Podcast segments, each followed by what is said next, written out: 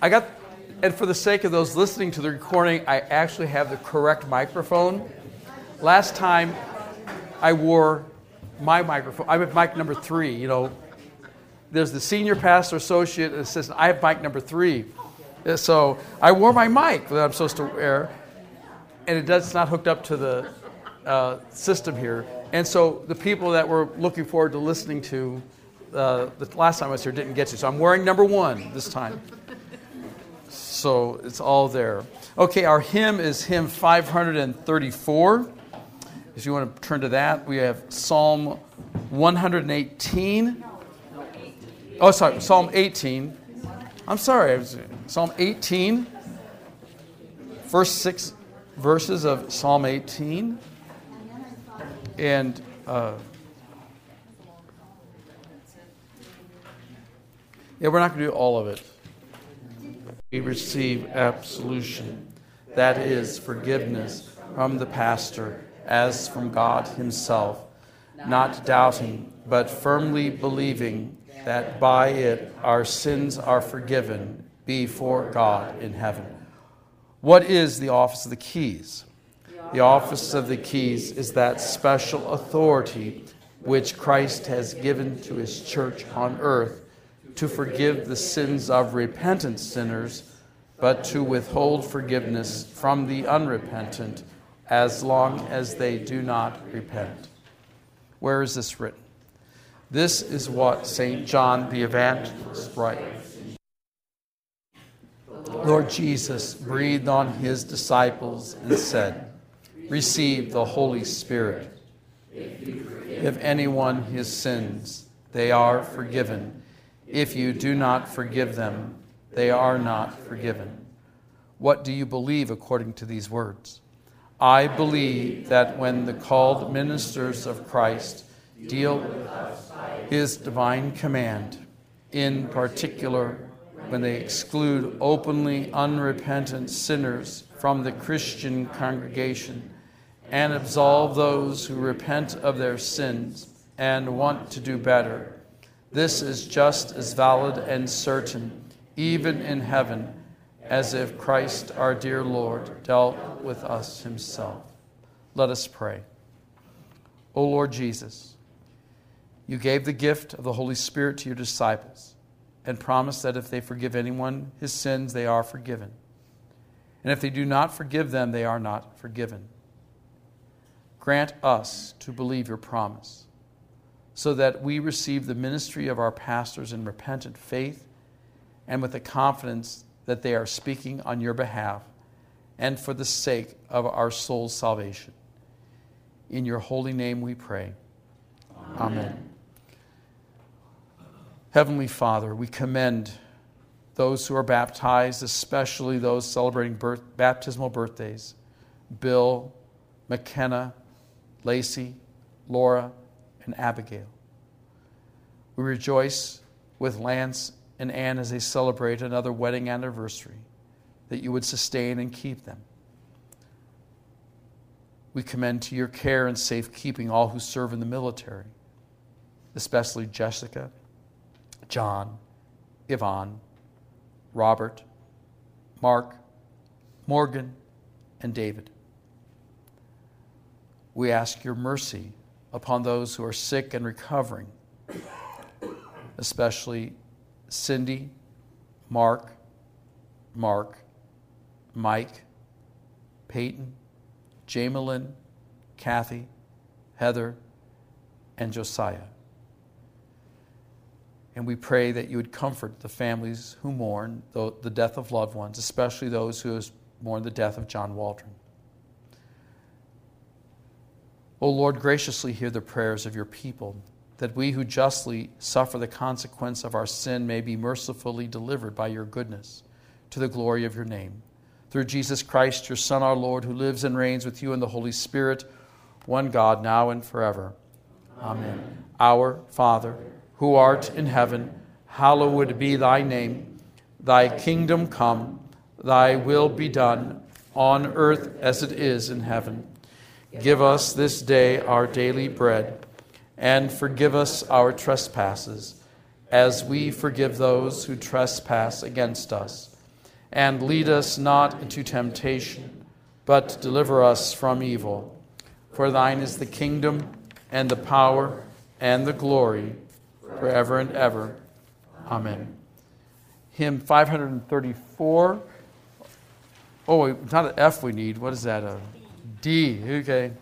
A D. Well, Verla's going to give us a D to start this on.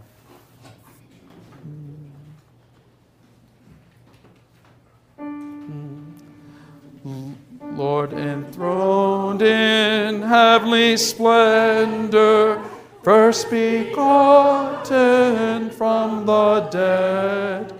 You alone, our strong defender, lifting up your people's head. Alleluia, Alleluia, Alleluia. Jesus, true and living bread. Jesus, true and living bread. Though the lowliest form now veil you, as of old in Bethlehem, here as there your angels hail you branch and flower of Jesse's stem. Alleluia, Alleluia, Alleluia. We in worship join with them. We in worship join with them. Paschal Lamb, your offering finished once for all when you were slain. In its fullness undiminished shall forevermore remain. Alleluia, Alleluia, Alleluia, cleansing souls from every stain. Cleansing souls from every stain, life imparting heavenly manna, stricken rock with streaming side. Heaven and earth with loud hosanna worship you, the Lamb who died. Alleluia, Alleluia, Alleluia. Risen, ascended, glorified. Risen, ascended, glorified.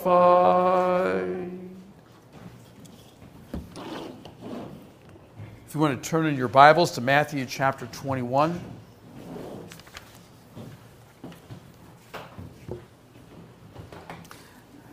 I know some of you don't. I have a day job. I'm a worker priest, and so um, I'm taking time off my day job to be here, and I rejoice in that. And uh, some I, you'll hear me sometimes complain about my long hours at my day job, but also after being there for 15 years, I have 27 days of vacation time used up. I'm like, so I'm able to use that time up and still have plenty of other time to, to do other things. So I'm, I'm, rejoicing that I have that job to be able to do this. And my uh, supervisor is very willing to let me. She said, "Oh, sure, want to go?" I now sent a picture of the kids from chapel. I said that last. You know, this is who I'm with, not with you folks. And she even let me come today, even though I'm missing out on my 15th anniversary lunch at work. Oh. so that's okay. Yeah. it's Maggiano's. That's what they're. Oh, even worse. Oh, yes, me. It was a party. It was my party. It was your party. He's too humble for his own bed. Yeah. The thing is, I probably would have eaten too much and been very un- discomforted by that. But, but yeah. So yeah, I do. Um, so that's sometimes some people don't realize that, and they'll say, "No wonder why I'm not around as much," and all that stuff. Um, and that's the reason why. Um, in Matthew chapter 21, you covered um, last time I was here. Uh, we uh, did a little bit of uh, going through um, chapter 19, and now with Pastor Bender, you had chapter 20 into the 21, the triumphal entry of Christ. And uh, at the end of verse 11, the multitude is saying, This is Jesus, the prophet from Nazareth of Galilee. So we're still on that triumphal entry time, that uh, first day of the week, which we call Sunday. Uh, Jesus now uh, is going on. So, verse 12. Then Jesus went into the temple of God and drove out all those who bought and sold in the temple and overturned the tables of the money changers and the seats of those who sold doves. And just stop there for a moment. Why did Jesus go to the temple? What's the why? He's had this triumphal entry, lauded by the masses, and he goes to the temple. Why the temple? What, Polly? It's his father's house. It's the place of sacrifice. It's the place of prayer. It's the place where God's presence uh, would be located.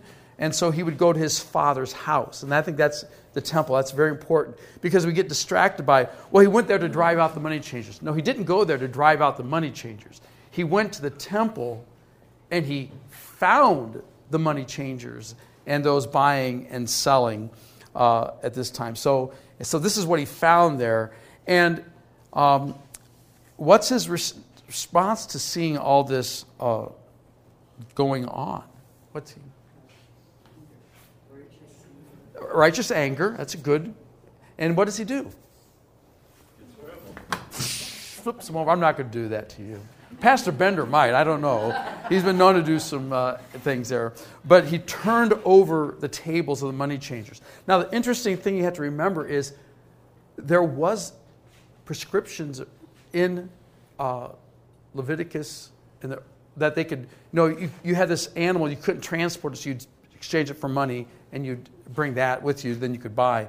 What, but what they'd done is they'd taken this uh, uh,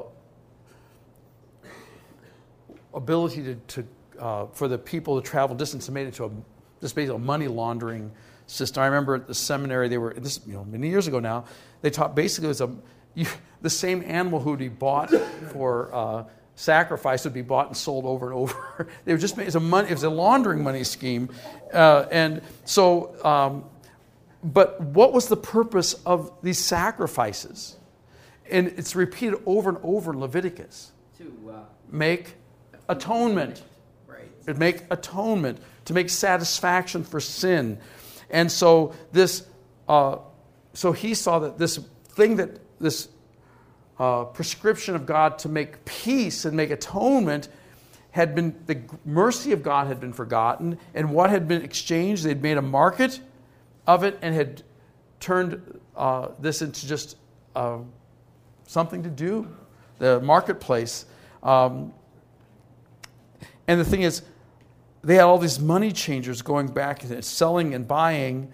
Uh, and then the word there, it's agora is one of them, you know, that a marketplace. I mean, this is that's basically what they were doing. It's a marketplace. But what was the only price which should be paid in the what's the only price that mattered? His life. His life. And so to turn over, you know, the, that they turn, changed it to a den of thieves um, and, and taken away the, the prayer, but they also forgotten the purpose is that there should be a sacrifice, the one sacrifice. And by turning that over, those tables, I'm the sacrifice. Because later that week, he would be the one the priests would offer. The priests offered the sacrifices, and the priests were the ones that offered Jesus up to Pilate to kill him. Even the people spoke. You have a So question? Could we think of this No. as a, Meh. can we understand this as, oh shoot, lost my thought now. Um, it's kind of like a, um, a symbolic, uh, removal of the previous, uh, you know, law. I mean, I mean, right? ev- everything Jesus did had a purpose. Well, I mean, you can't you so- can't just say, well, he just did it because it Right, felt like doing it. Not the main purpose, but it. It was to point to something. Okay, that what they were doing was destroying the temp- temple and its sacrifice and its place of prayer into this marketplace, and at the same time also pointing to himself as, You don't need all these sacrifices. All this buying and selling, they're going to go away in the reality because he's here to be that one sacrifice. And there would be a price paid for him. Mm-hmm. What's the price? Death. 30. 30 pieces of silver. So there was a price paid for this sacrifice Okay. and all. So we don't want to forget that. And that. So he drove them out because they had what has been what had been the place of sacrifice and prayer had become a marketplace for getting the grace of God and the mercy of God, which was supposed to be bestowed upon the on the people. Um, when I read through Leviticus this year, it was probably one of the hard. It's hard. I, I, balanced out reading through Jeremiah, which is actually good. You know, kind of going back and forth, uh, just to kind of because the intensity of Leviticus on doing all. But you see the repa- re, the sacrifice without blemish. You see making atonement being repeated over and over. This was what was supposed to happen: making atonement for the people, and that's not what they had done. And um, he, so he said to them, It is written, My house shall be called a house of prayer. And one of the things you have to, when there's quotes in the Bible from the Old Testament, you have to remember it's oftentimes it's just a part of the quote. You got to remember there's more to it. Like, uh, Eli, Eli, lama sabachthani. Well, Jesus didn't just say that. He recited the whole psalm, you know, and, and in there. And, and so here, um, my house shall be a house of prayer. There's also the phrase just after that, for all nations. They had become so, it turned in on that this is just for the Jews. Salvation is for the Jews. And Jesus says, no, this is a house of prayer for all nations. And so that part, we want to remember that. And uh, you have made it a den of thieves. And um, what, they, what had they stolen? They'd stolen the gospel. They'd compromised it, turned that gospel into works. They'd stolen the God's grace. And so um, this uh, a quote is from Isaiah 56, 7 and Jeremiah 7, 11. If you have a Bible, some of yours have cross references in them. Uh, those are noted in there. They're very, uh, and so uh, the condemnation here is that you know he came for prayer and sacrifice, uh, and his sacrifices for all nations, and yet they had turned it inward on themselves. They'd become uh, um, uh, outside, the, outside of Judaism, there was no salvation. And he said, No, that's not the way it is. You've robbed them of the gospel. Uh, and it's interesting, uh, you've made it a den of thieves, and then who is he cru- crucified with? Thieves. You know, because I, there's, there's irony in the scripture. You got to remember, and, and humor that's underlies there. And so we have some irony here that he identifies them as having a den of thieves, and yet they put him on the cross with thieves, so that he's numbered with the thieves there. Why didn't Matthew lay out the entire psalm quote? Um, I'll be space because most people who heard would know the whole psalm. Okay. They just okay, yeah. You say okay, then they okay. Let's we'll pause and listen. They, they would know the whole psalm. I, mentioned this last night in Didache. There's a uh, a pastor I know that this was 30 years ago even yet. It was 30 years. He he had memorized all the psalms, King James, of course. but he had memorized them, and so uh, you could say something, he would know the whole psalm. And there are some other people that have memorized psalms. I know over, and that the same thing that uh, that you just say, a, a- and you even have. There's sometimes that somebody will say, and you'll it'll remind you of the whole other passages that are connected with it. And so there's that, but also the key point, you know, here, that Susan. We do that in the bulletin and congregation of prayer, where instead of putting the whole creed, we say, I believe in God the Father, dot, dot, dot. Yeah, like yeah, and then um, I know, yeah, in the handout, yeah, y'all, everybody knows that. And if you don't, there are other places you can look it up in your hymnal and things like that. So, but yeah, there, I think it's just it's just saving space. But I think part of that then uh, over there, the idea that that's all he said. That's not. And then there's other things that he was on the cross for three hours, or six hours, six hours, and he wasn't quiet the whole time. He was praying to his father.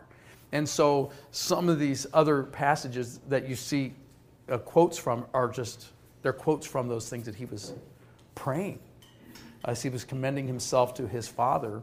Um, and I think it's also a reminder for us that when we are in our hour of uh, need, when uh, you're by the uh, bedside of a loved one, read the scriptures, read the Psalms, sing the hymns with them uh, if you have that opportunity, that they may be comforted. Because uh, the Lord was tempted by the devil in the wilderness. But if, how many of you saw the Passion of the Christ?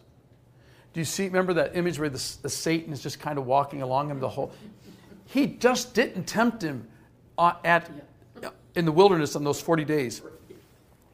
Get behind me, Satan, he says to Peter, because he was always there. And so even at his, he prayed the Psalms and for his comfort as he bore the burden of the wrath of his father for the sins of all mankind. So this is a, um, it's kind of a similar, uh, the Magnificat. You know, Mary, you know, uh, John, Liz, oh, my, the baby leaped, leapt in my womb when I heard the voice of your greeting. And we watched the Passion movie. And basically, yeah, it's like, oh, Mary walks up to, hi, Elizabeth. Oh, you know, and, and, and, and then she says the Magnificat. Okay, um, no, Luke's writing, and then he says, at the greeting, and then you know leaped at, leapt at the greeting, and then a little, uh, then she, then she said, because if you would have said Mary said this, blah, blah, blah, and then oh John leapt in the womb, it kind of loses its oomph right there. And so basically, like here you do this, and then this is what she said, and I just read Samuel, and it, you, Hannah said basically the same prayer. I mean, so what Mary did not make something up she knew her Psalms and Old Testament just as well. It was their life, training of it. And so what Mary said was just quoting Hannah and the other Psalms at large. So, but the, the whole summation and how, um, and I've even found that in writing some, you know, why do you have footnotes in, in your, you wrote some papers, I'm sure. You had footnotes. You probably love footnotes. You're one of those people that you have 20 footnotes for every page. You, you, put the footnote because it's maybe relevant, but you want to keep the line of argument moving through. And that's kind of the same thing with the quoting uh, those passages. Okay, you all know that, but we're going to want you to get the whole flow of the story. There's stories, remember, there's literature in, in the scriptures. They're well written documents, um, and we don't want to diminish that in any way. Okay. Okay, question here.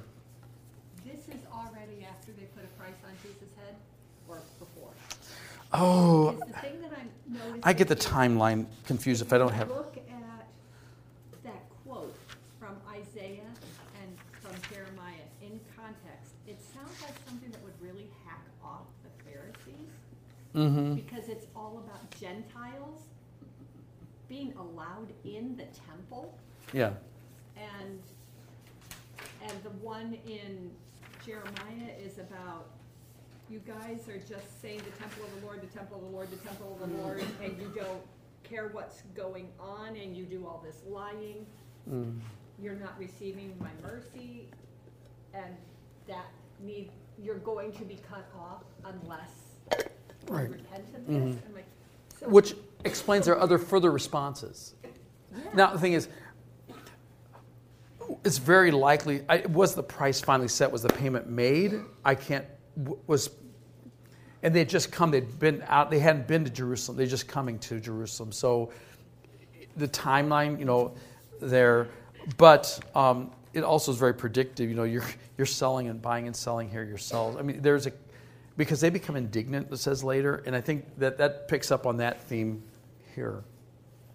But yeah i don't i, I don't i think the the actual pricing was during this holy week um, event I, I, the timeline just kind of uh, gets fuzzy. I have a nice harmony, but I don't like harmonies because they distract from the writer's attention there. So then, uh, uh, so he does this, and what happens in verse 14? Then the blind and the lame came to him in the temple, and he healed them.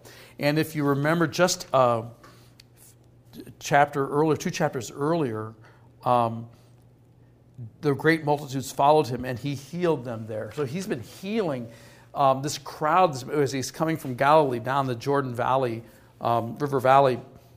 He's he's been teaching and preaching and healing, and the people are aware of that. And they come. I mean, he comes from Jericho, and there's blind Bartimaeus. All these, he's been healing all the way through.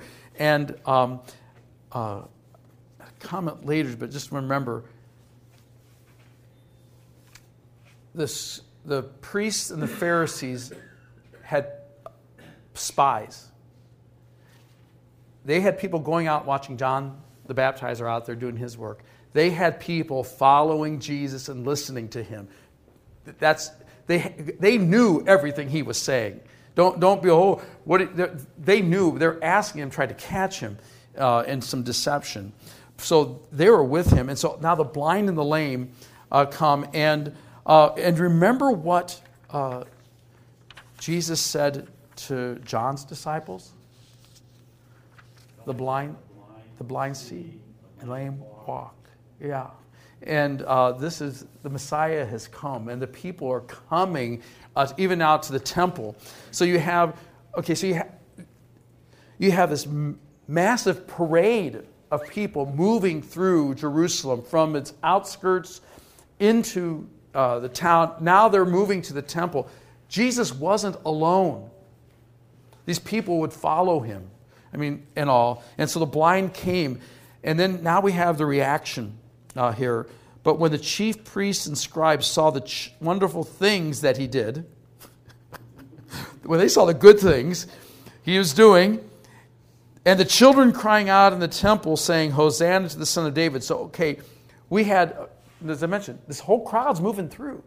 Hosanna to the Son of David. That was entering throughout. They're saying Hosanna. And in the temple, they said, Lord, save now. So they're hearing this. And what's the reaction? They were indignant. And um, I would say that is a word of unbelief when they had this context. You know, they were unbelievers. They were reject. Uh, he was healing the blind. The lame were walking, and they were in. How dare God heal people? I mean, that's not their response. And and you know, and before this, he went. Uh, uh, what happened before he'd healed, uh, brought to life um, uh, Lazarus from the dead.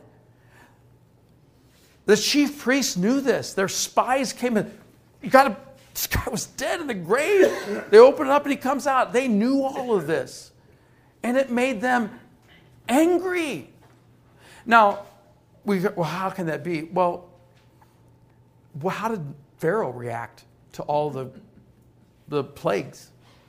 He didn't, oh, this is the God of gods. I better just sit back and let these people go. Oh, that's too much. No, no, I'm not going to allow it. And his heart was hardened as he saw the, one, the power and might of God.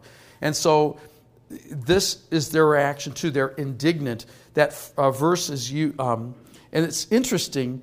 Um, that same word for indignant. It's not used uh, very often.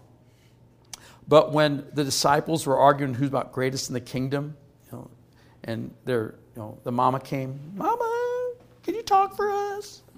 And uh, when the ten heard it, they were greatly displeased with the two brothers, or they were indignant toward them. So this is a there's a, there's a,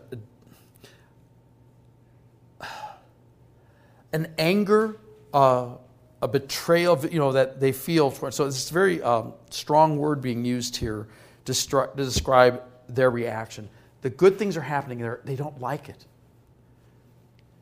Because they're not focusing on the good, they're focusing on the fact that they're going to lose power. Uh, and I think that, uh, and that, and that is very true. I think the power is the authority because they were the authority. And we're going to get to that too here about authority is going to be brought up and all. But they were indignant toward the good things, toward the proclamation that Hosanna to the Son of David, the Lord saves. They were indignant. And they said to him, Do you hear what they're saying? And like, stop them, stop them. It's going to be a riot because they were afraid of a riot. We got to remember that. They were afraid of that. And Jesus said to them, Yes. Have you never read, Out of the mouths of babes and nursing infants you have ordained praise? And this is not what's included, that they may silence the enemy and the avenger. Aren't they silenced? These, these chief priests, Pharisees, all them, the leaders, the priests, they were silenced. They could not respond to this because, and that's why they're trying to get Jesus to get those people to shut up. Don't say those things. But, um, and then even later, another point he says uh, that even the stones would cry out in, uh, for, you know, that he was the Christ. So um, we have these very strong images here that um, uh, Jesus knew what was going on. He knew the path he was walking. He knew that he would be opposed. And uh, reading through the Psalms, um, I was told to read them in three ways. First, as the in the viewpoint of the writer who wrote the psalm, but also as Jesus who's praying them. It's God's word. God gave, and and you look at how there's the talks about event the enemies and those seeking my death, breaking you know, my, uh, harm, and in the midst of all that, the psalmist still commends his life to the Lord. And these are Christ's prayers. So he knew these things. Uh, and uh, so he says, Out of the mouth of babes and nursing infants, you have ordained praise or perfected praise. Why? That they may silence you, that you may be shut up. That's what he's telling them. He didn't, he didn't say that last part because they knew it. Maybe he did, I don't know. But the thing is, those, as he's saying this, they know what he's saying because they know their Psalms too. And who are correct, oh yeah, the silence, those who oppose. So they knew it. And they knew that he was striking them uh, with the Word of God. This is the thing, he's not striking in anger, he's just simply quoting the Word of God. And they become angry at the Word of God. And then, uh, after this encounter, he left them and went out of the city to Bethany, and he lodged there. And Bethany is the place of Lazarus' resurrection. So he went back out uh, to Bethany uh, to stay there. So that's the first day of the week. Any questions on that or thoughts, questions? Mm. Okay, what were the three distinct ways to read the Psalms or to understand them? As the viewpoint of the writer, you know, okay, the person who wrote them. I got, okay. That they're Jesus. Okay. Oh, mine. Third is mine. In my oh, view, like they're okay. my prayer. Okay. You know, um, the uh, it's been uh, how many of you listen to issues, etc. Okay, um, Professor Boyle was about two or three weeks ago, was on talking about the imprecatory psalms and um, the Psalms of Vengeance. Psalms of Vengeance. That's what he said. But it's Professor Boyle. But he had an article in the Concordia uh, Journal. Uh, not this last one, one of the recent ones. It's out about these the that praying against my enemies. You know that you know those who harm me but even though you're doing that, you're still you're commending it to the Lord. You know, Lord, these people are, and what's the harm they're causing? It's they're causing me to destroy my faith, my uh, my right, my, taking me make my righteousness not in Christ. And so the Psalms become then my prayers as well. That I have enemies. You know, this world we're living in is seeking to, dis, uh, to destroy our faith. Don't. Um, uh, I had a co-worker uh, she, had she was asked to take diversity class. So far, they haven't asked me yet. Uh, I, have, I do have my, I said I'm not, I, I'm going to say, you're talking about religious instruction because this is what this diversity stuff is all about. It's, it's, it's a religion. And I'm, I'm, uh, and I'm, I, uh, I had a, re, I wrote a review. I, I was able to be anonymous. I do know to keep my mouth shut in some places. But it's their religion. It's their religion in that workplace. You got it in the workplace where, so um, many of you retired, but you may have siblings or children that are still in the workplace. They're dealing with the world, and that world is undermining their faith or seeking to destroy it, to make them compromise what they believe in what uh, Christ has done, and under the guise of love. love, love. So could you say those three things again? First, the. Of the writer, Of writer. Christ praying them, and then me, pray, and third, me praying them, or you praying, you know, when you, that as you look, do you see, you know, my enemies? And the enemy you might be dealing with is your own flesh. You may be dealing with family members who, who, who disagree with what you believe and uh, think, you know, that uh, this idea that Jesus is the only way of salvation. How can you, that's so hard, cruel. You know, all these things, nice people in the world. So there's the enemies that we, fa- and each of us has our own enemies too, and how they attack our soul. Um, and uh, so, uh, but those are the three. That's how I was told. So you're, as you're reading it, um, and uh, it does bring that to life. You see where Christ is praying this, where I'm, you know, how I'm dealing with my own struggles. Uh, and, um, and sometimes you'll see that certain psalms at certain tone, points in your life mean more than others. As you, oh, I'm dealing with this, and now this psalm comes along. Oh, and now I, this it hits me differently. Any other questions on that? Okay. Oh, Regarding Christ praying the psalm, Hmm. that really helps sometimes when you get to the ones where it says, I'm pure, I'm blameless, I. Yeah. I totally. Yeah, so then it says it's a psalm of Right, David. This is, this is Jesus. And you go, no, no, David, you're not really. But he was, but the righteousness he was claiming, or was the righteousness of Christ. And, and that's what we have to, you know, even the, his even when the psalm writer says, I'm righteous, it's because of Christ's absolution. And um, yeah, but it does get there, you're like, yeah, really. Yeah. and, and, but also, you know, I'm righteous before God because of Christ's work on the cross. And it's because of that I'm suffering. It's because of his righteousness. The world hates him. And because I'm tied to him, the world hates me and hates you. And this is going to get more prevalent. I think we, I mentioned last time I was here about the, what's it, Amazon Smile? Yeah, that religious organization, they're to get rid of it because all these religious organizations are using it. These hateful religious organizations. Um, I, this is my, my opinion. Uh, I believe that there are certain elements in our society, our country, that are going to claim that Christ, true Christianity is not a religion. That's how, because they had to claim it's not a religion because it's hateful, it's not inclusive. And by doing that, if they can say it's not a religion, then, then they can they say then you're not protected by the freedom of religion clause.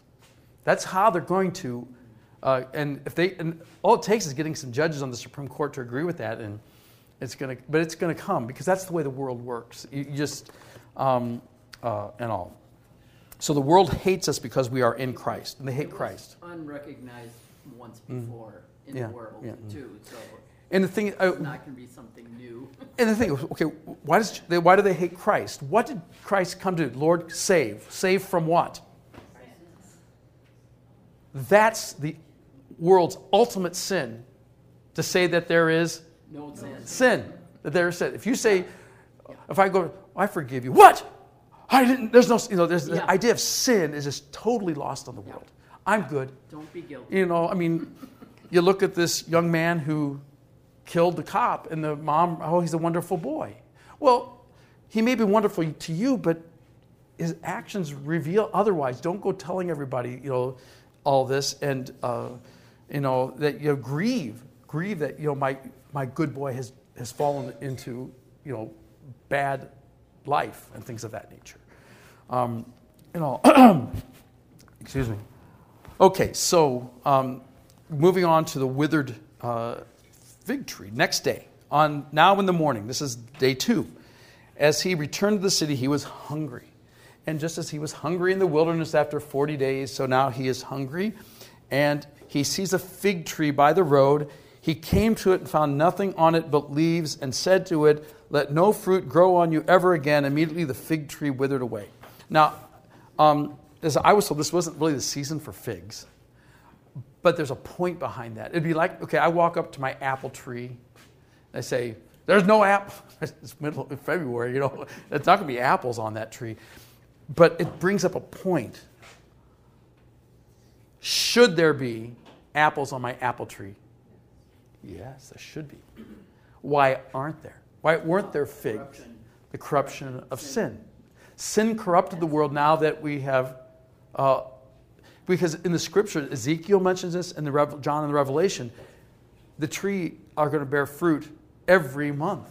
It just grow, you know, continually grow. This was what creation was all about because it was going to sustain a population. And because of sin, now we have the fruit grows and it dies. The tree hibernates or goes, you know, dormant, and then it comes back to life in, in the spring, and then it produces its fruit. Fruit, and so we have this. The idea because the fig tree didn't have figs was evidence of sin in the world. That corruption which was destroying all life, not only the tree, but also our that sin which corrupts us as well. And so he says, No fruit grow on you ever again. What is he doing by doing that? What is what? Cursing it. He's withdrawing what? His grace, his word. How does how does how did all creation come about? By word. How does creation sustained? By God's word. By withdrawing his word from that tree dies. So if he withdraws his word from us, we would die. Deacon, you had a question. I saw your mask. I thought you had a question. Okay. Maybe just uh, thinking about fruit trees and little apples and oranges and things like that. Of your, your orange trees out. Okay. So, um, but the, the, and immediately it. This is the judgment. And also, um, there are several, uh, the prophets use the fig tree as an image of, of Israel, and the fig tree dies, and it's a sign of judgment. That, that uh, the fig tree dry, dies is a sign of judgment. So God's word is with. Where's Larry? He had an appointment. Tell him- I was expecting him to be here. Now I, I thought he was just hiding behind the screen. I looked over, he's not there. He- it's quiet over there. Okay. Okay. Him I missed him. I actually do. Hmm. He I said it with a straight face. Too. Okay. Um, so uh, the um, the sign of the judgment, the fig tree withering, is a sign of God's judgment upon not only the fig tree but the creation. That uh, that man has separated himself from God's word. That's what Adam and Eve did. God said, and they said, "Eh, maybe not. Did God really say? And was Satan maybe right? And, he, and so they withdrew themselves from God's word, and they brought into their own life and their descendants death. And so this is that imagery here, judgment that is brought upon the world by the withdrawing of uh, God's word. Um, that then going on, and then and when the disciples saw it, they marveled. I would too. I mean, it says immediately, uh, and you know, to, you ever um, see these uh, videos where uh, they have like rapid you know, time, time lapse and like you know like especially I, I love them like, like they, they do them like somebody has a camera set up and they at the same place and they just photograph like the snow falling the spring you know the in the whole season. And and you go wow that's really cool. And you see it this and like that you know. They saw it. It wasn't a, it wasn't a time lapse. It was instantaneous. Yes they were marveling at this. How did the fig tree wither away so soon? And when there's god's word is not sustaining it there's going to be death and, um, and destruction and judgment. And so Three years, they still don't get it. Yes. And some of us after 35 years still, some 80 years don't still don't get it, right? we still take a little knocking over the head sometimes to get these things. Yeah. And um, life, I have a note here life is sustained by the Word of God. And uh, our life in the church in the body of Christ is sustained by this word of the gospel, the word of forgiveness, life, and salvation. And even those who do not believe in Jesus are sustained by his word. They just don't know it. And I, uh, the fact, this is why it is important for Christians to pray. That we, because, because of our prayers, because of us hearing God's word, the world is sustained. Uh, and, and we pray for the, the, when there's evil in the world, we pray for it. God hears our prayers. And so we, uh, we are what's necessary for us to continue in that word and to pray uh, to him. Then going on, and Jesus answered and said to them, Assuredly I say to you, if you have faith and do not doubt, you will not only do what was done to the fig tree, but also if you say to this mountain, Be removed and be cast into the sea, it will be done. And um, so I, you know, I, I try, you know, I, I, try to use a mound of dirt in my yard. I can move, and it won't. I just have to get the shovel out, uh, to, you know, let alone to try to get, you know, uh, the Grand Tetons or something. And we try, we get all encompassed by, you know, oh, the, the mountains. But what is there was a mountain that was in the perspective right now of Jesus. Where was he? In Jerusalem, Mount Zion, the temple, you know, that this temple is going to be removed. It's going to be destroyed because they knew that. See, that's the thing is he, he's telling people the temple is going to be destroyed. In three days he'll rise up again. And they knew, they knew what he was talking about. So this mountain uh, will be removed, it will be destroyed, and this mountain, because of sin, it will be destroyed, it be removed, and cast into the sea. And what's the only way for this sin to be removed from us is through, but through us being cast into the sea. What sea were you baptized? Oh, going into you were, ba- you were baptized, and it's interesting. Um, cast into the sea. Um, if I remember correctly, I, I, didn't get a chance to look this up, but the big basin in the temple was called a sea. Yeah. Mm-hmm. Just thinking, you know, that you know, it'll be, it'll be washed and it'll be cleansed and new life. It will be done. And so the, the description here is about our life in Christ. Uh, that we are in Christ, we receive His word, we are brought forth from death into life, and this is the gift we have that uh, we will, it, it will be done. Death will be conquered, sin will be destroyed. And what do you have because you are baptized? What do you have because you've been cast into the sea of baptism? What do you have, Sharon? What, do you have? You were, when you were baptized, what did you receive? God's promise. Of what? eternal life. Eternal life, because he forgave all your sins. That's the promise he received, you received. And this is the promise you have. And when he talks about the withered fig tree, it dies because it's separated from the word. But you will live because you are joined to the word. And you will have life in him. And then he goes on here whatever things you ask in prayer, believing, you will receive. And this is interesting. I'm thankful because last night we had I had a didache on prayer. And so, is it, oh, man, I want uh, to addition on to my house. You know, I want my car to run better. I want whatever, you know, it might be. That's not what he's, whatever, whatever thing you ask in prayer believing.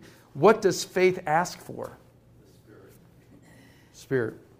And that's what uh, he said whatever you ask for, you receive, you receive the Spirit. And what does the Spirit give? Gives just Jesus, life, salvation. Every good gift of God comes through the Spirit.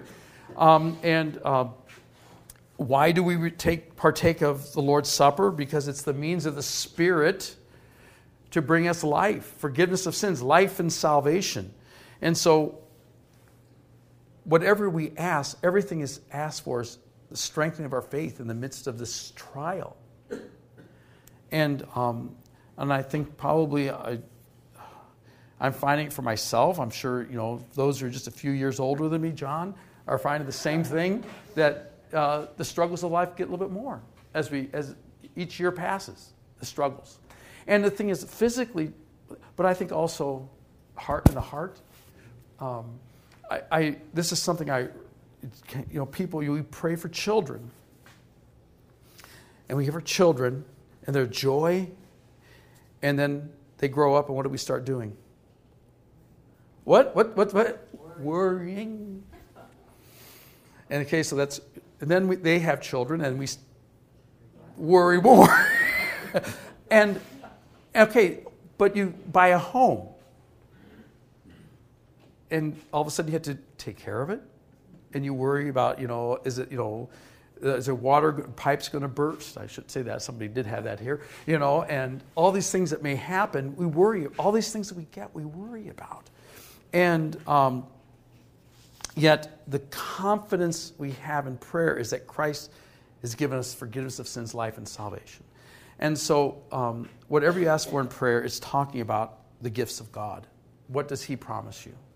Because um, having seen this several times over ministry, you know, I've not always been at the bedside of the of the dying. You know, I mean, when they're dying, you know, you, they say they're dying, you get there, it passed away already. Uh, but um, you see people letting go. I don't know if you've seen this. They just like, they just, things in the world don't matter anymore. You know, uh, even to the point, you know, like um, bodily care. Like, I, don't, I don't care, you know, I don't care about my hair anymore. You know, a person that was meticulous in their hair, I don't care about that anymore. And, uh, and I'll be very, I saw this in my mom. My mom, she let her hair grow long. I never see, my mom, I mean, her hair was this length. I, I, oh, and I think the last year or two is like, it was just getting longer and longer. I'm like, okay, but she just, you know, wasn't important anymore. And um, so, uh, but I, I, you know, but people start letting go of the things that they have, and because uh, as we face the, and as we're comforted by the gospel, we realize there's only one thing we need. There's only one thing we long for. That's Christ, and that's what uh, um, he's saying. Whatever you believing, believing in Christ, that word of forgiveness, life, and salvation, you will receive it. That's the promise. Do you want to be forgiven, John? Absolutely. And he said, You are forgiven in the waters of baptism, in the word of absolution, in that word of forgiveness from your dear wife. They're all there. And for each of us, the same is true that we receive this gift of forgiveness, life, and salvation. Any questions on uh, this here? We'll, we'll wind up here. Didn't get to the authority question. That's next week for Pastor Bender. Okay. Okay. Close with the benediction. The grace of our Lord Jesus Christ, the love of God, and the fellowship of the Holy Spirit be with you all. Amen. Amen.